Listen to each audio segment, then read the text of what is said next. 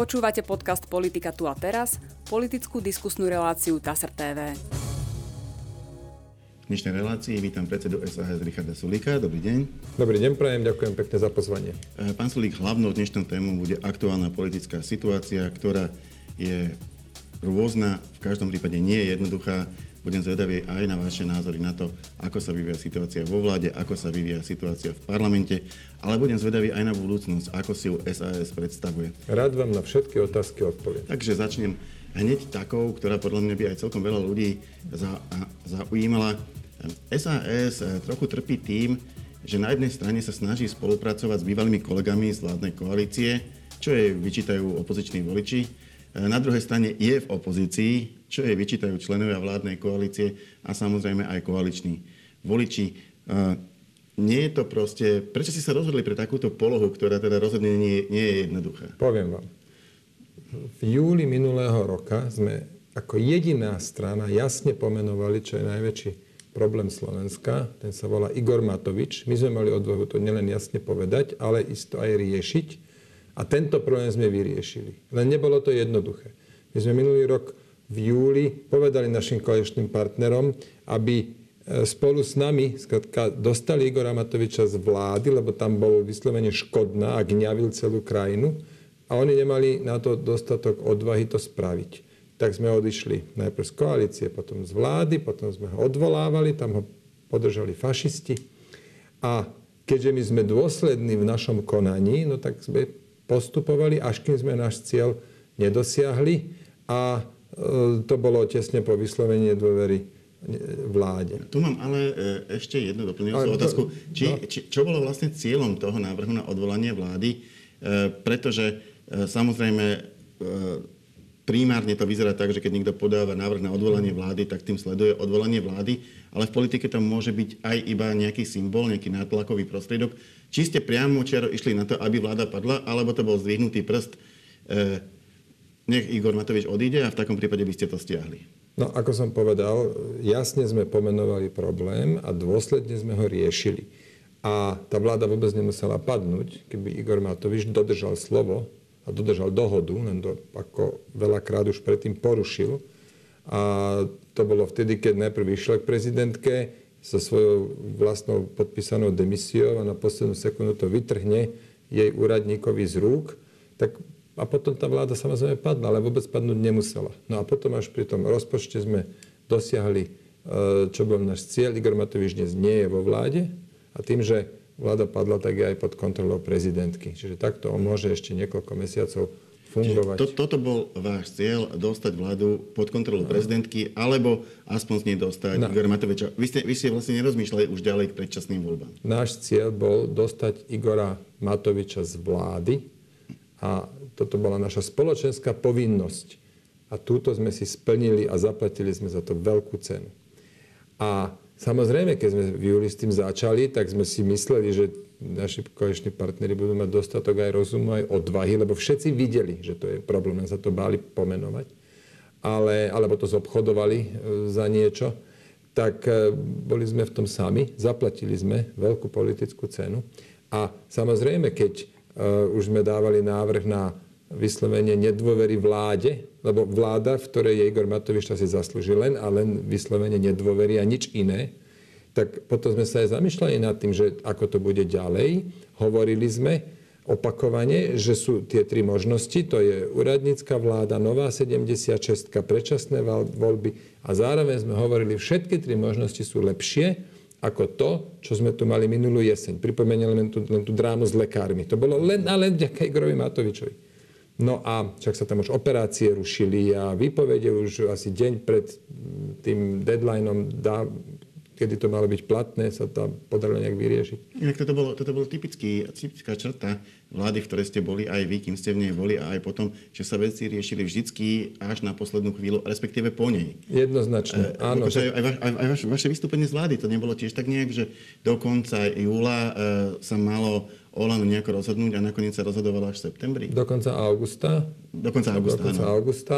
Áno, lebo skrátka naši partneri, konkrétne Olano, najprv to nechali tak, nič tom nerobili, až potom 31. augusta prišiel Igor Matovič s nejakými podmienkami, e, samozrejme zámerne nesplniteľnými. No ale to sú už moc veľké detaily to teraz rozoberať. Jednoducho tá vláde bola vyslovená nedôvera a potom sme konečne dosiahli to, čo sme sa snažili.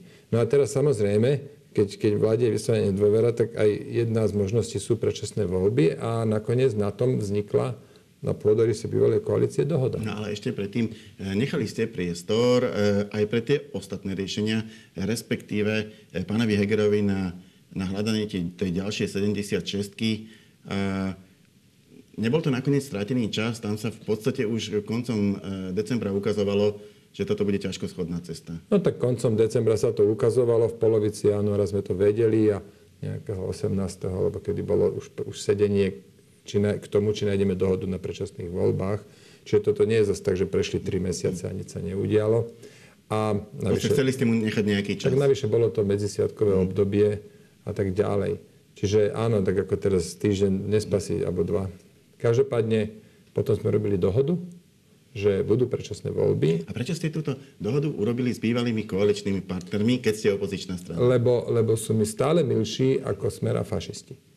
A my sme boli predsa s nimi dva roky vo vláde a e, vieme, kdo, to sú, čo sú zač. My sme hovorili, Igor Matovič je problém v tej vláde, nie všetci. No ale on potreboval ten 30. september, ak som správne pochopil, hnutie sme rodina nemá problém s akýmkoľvek termínom, ani SAS nemá problém. E, hnutie za ľudí je veľmi malé, je otázka proste, či vôbec politicky prežije do budúcnosti. To znamená, v princípe to bolo Olano ktoré postavilo na stôl, že september. No, bol to kompromisný termín. E, Boris Kolár to chcel čím skôr. Olano buď vôbec, alebo... Najradšej vôbec predpokladám. Najradšej vôbec, alebo teda ten september. My sme boli OK aj s júnom, aj so septembrom. A my by sme boli OK aj s úradníckou vládou, sme to aj takto jasne komunikovali. No, toto bol kompromisný termín, kompromisné riešenie. Na tom bola možná dohoda, tak sme to urobili. Tá dohoda nebola len o tom termíne predčasných volieb, ale aj o zmene ústavy. Áno, áno. A, áno, tak, tak sme to urobili. SAS dohody drží, tak sme tú dohodu dodržali a prešlo to tak, ako to bolo dohodnuté. Však tak to má byť v politike.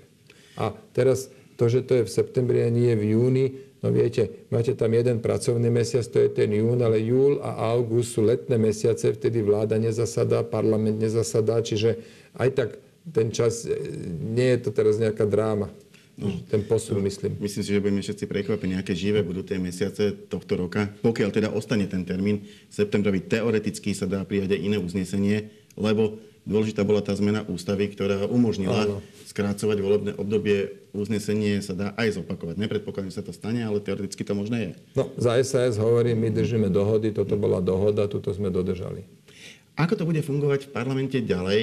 E, pretože ten jesenný čas bol typicky veľmi neprehľadnou situáciou v parlamente. No, úplný na, chaos, to bol úplný chaos. Proste vždy na konkrétnom hlasovaní vznikla nejaká dohoda, alebo Áno. nedohoda, alebo sa to presunulo. Toto predpokladáte, že bude, opak, bude ďalej pokračovať, alebo, alebo je aj nejaký plán B, aspoň na tie mesiace do predčasných volieb? Za, za SAS môžem povedať, že my podporíme návrhy, ktoré sú rozumné, ktoré pomôžu ľuďom. A to znamená, my budeme konštruktívna opozícia. To, čo je dobré, rozumné... Dá sa to aj tak e, konkretizovať, lebo dobre, jasné, dobré každý podporuje, ale no, čo tak, napríklad?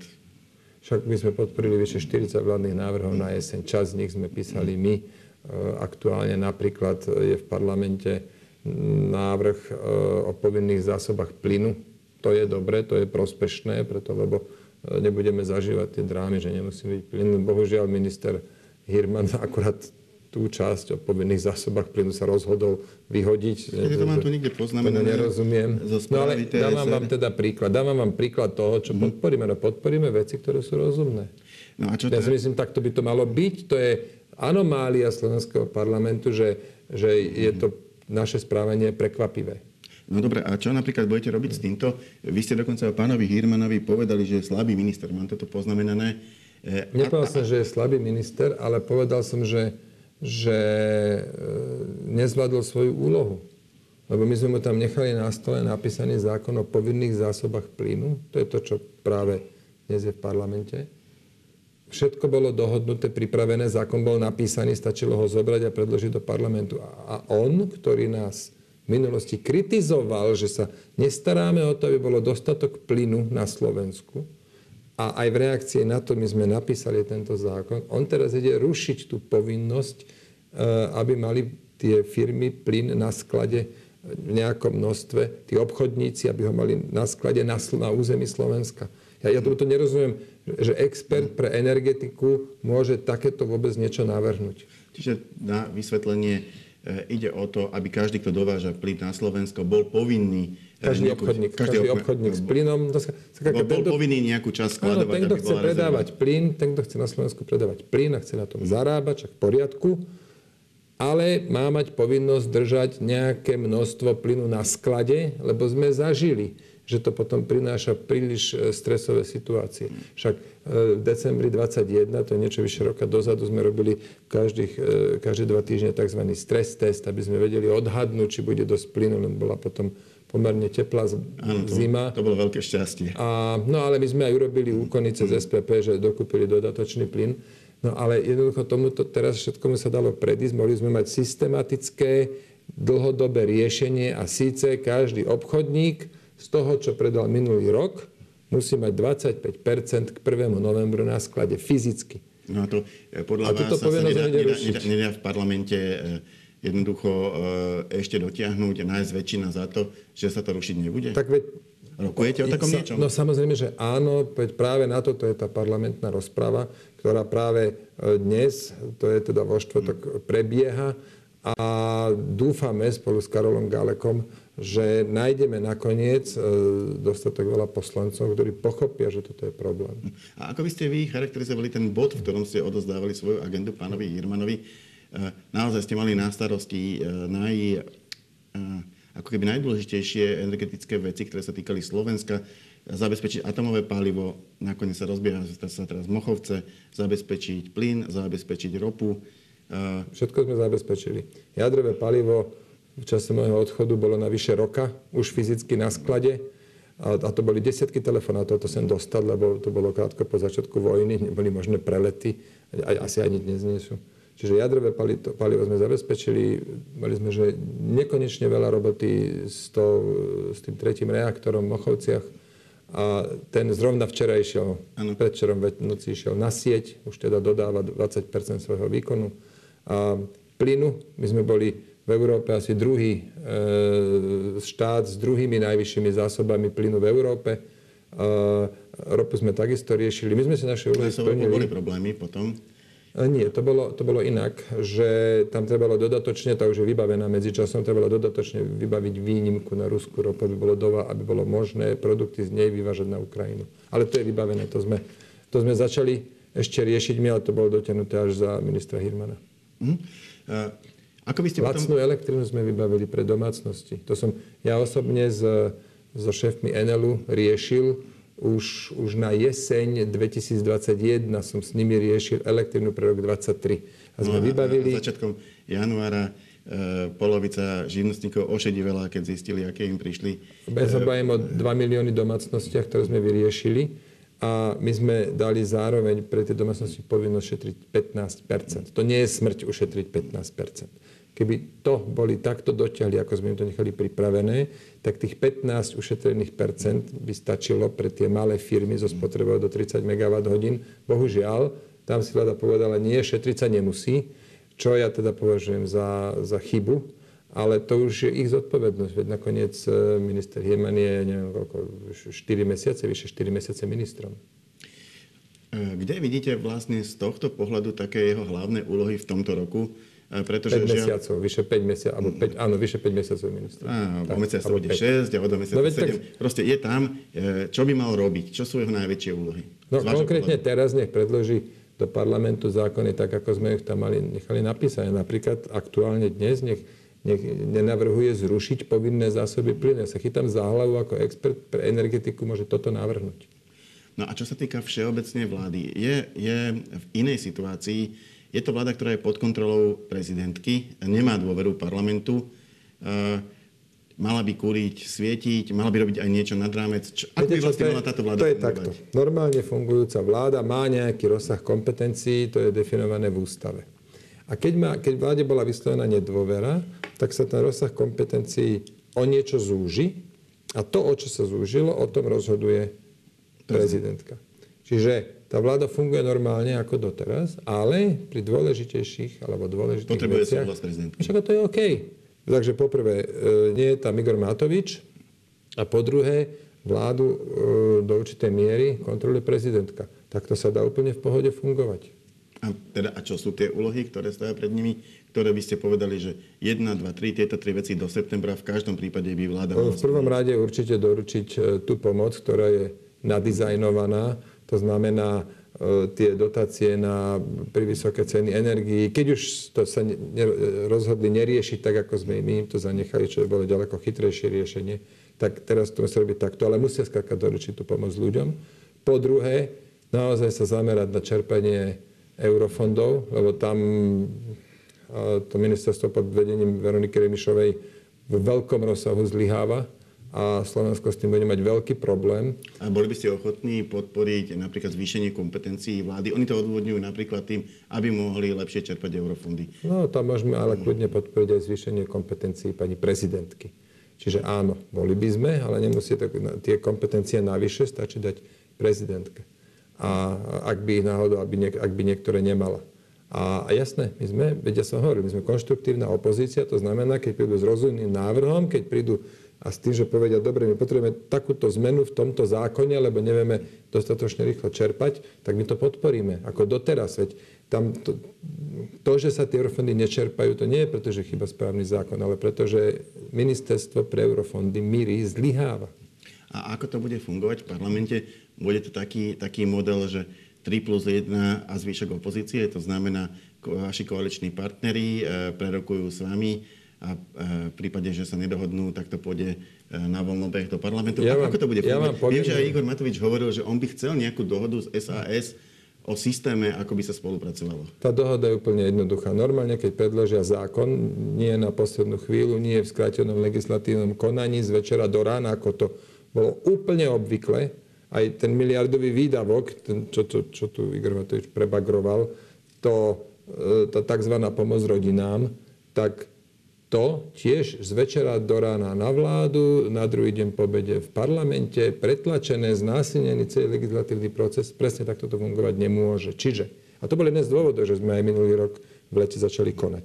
No takže, vrátim sa k vašej otázke. Nech normálne v riadnych termínoch predložia svoje návrhy, ktoré chcú, aby parlament schválil.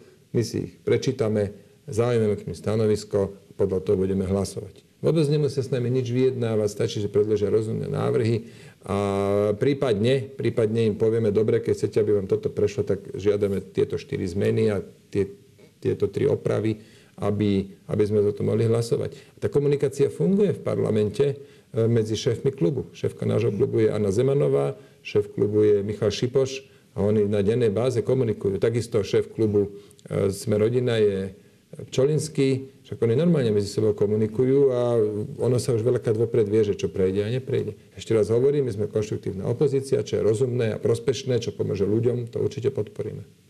Hm, a teraz taká bilančná otázka. E, keď SAS išla do vlády naozaj po dlhých rokoch, boli tam veľké ciele, zjednodušiť štát, e, znižiť daňové zaťaženie, zlepšiť hospodárenie štátu.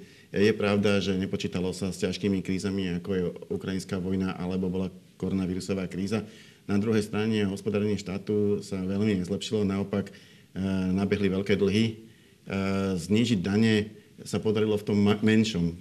Cez tie kilečka sa podarilo trochu niečo zjednodušiť, ale nejaký veľký krok tam nevidím. No tak, boli tu tie krízy jednak a na druhej strane Veď celá tá naša vláda bola poznačená tým, tým konfliktom, preto lebo jednoducho, však si len pozrite tie statusy Igora Matoviča a tie jeho atomovky a s čím koľkokrát paralizoval celú vládu alebo krajinu. A veď preto sme sa rozhodli minulý rok v júli konať, lebo takto sa už ďalej fungovať ne, ne, jednoducho nedalo. Namiesto toho, aby vláda riešila problémy ľudí, no tak tam v kuse niečo sme museli riešiť, čo z večera do rána prišlo na stôl, nejaké tie skvelé nápady typu Raz to bola lotéria e, bločková, potom to bola lotéria na ten COVID, potom teraz tie vratky DPH v reštaurácii, e, inokedy vládne noviny. To v podstate jedna hlúposť za druhou, ktorá samozrejme bere vám čas, kým to vysvetlíte alebo kým tomu zamedzíte. No a áno, týmto sa naša vláda bohužiaľ do veľkej miery zaoberala a to bol jeden z dôvodov nášho odchodu. No a teraz čo do budúcnosti? Predčasné voľby s vysokou pravdepodobnosťou budú 30. septembra. Ja si čo... myslím, to je isté, že budú 30. septembra. Povedzme, že s pravdepodobnosťou 99,9%. Dobre. Nazvime ju istotou, teda budú 30. septembra. 8 mesiacov, čím ich náplníte?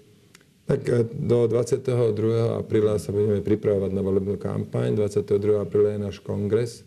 Potom budeme vysvetľovať ľuďom, že ponúkame im reštart Slovenska, predstavíme náš tým, budeme hovoriť, že my sme stabilná, skúsená strana, predstavíme im náš program, konkrétne kroky, ktoré chceme robiť preto, aby sa podaril ten reštart Slovenska a budeme teda snažiť sa ich týmto osloviť. No a nakoniec volič rozhodne o tom, kto teda má riadiť krajinu ďalej.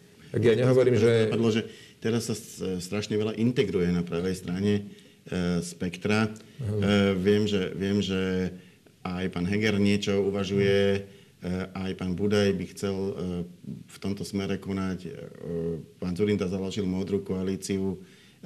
Uvažovalo sa z KDH, to chce ísť samostatne, ale chce umožniť nejakým osobnostiam, možno pánovi Hegerovi, účasť na svojej kandidátke. Čo SAS z hľadiska tohto, to, tohto typu uvažovania? A nič.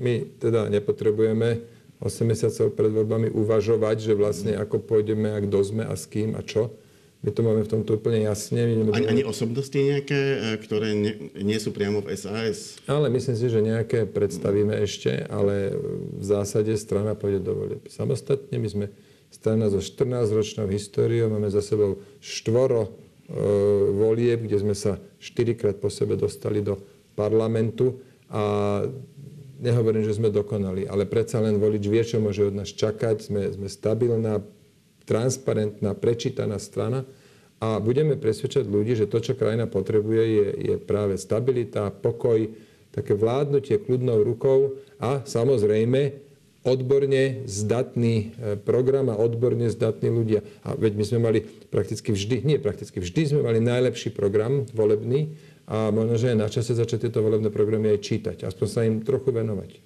Z pozície voliča, myslím. Dobre, toto bola už posledná otázka na najlepší volebný program. Bola to otázka eh, pánovi Richardovi Sulíkovi, predsedovi SAS. Ďakujem pekne za pozvanie a prídeme na budúce. A my sa na vás budeme tešiť opäť na budúci týždeň. Dovidenia.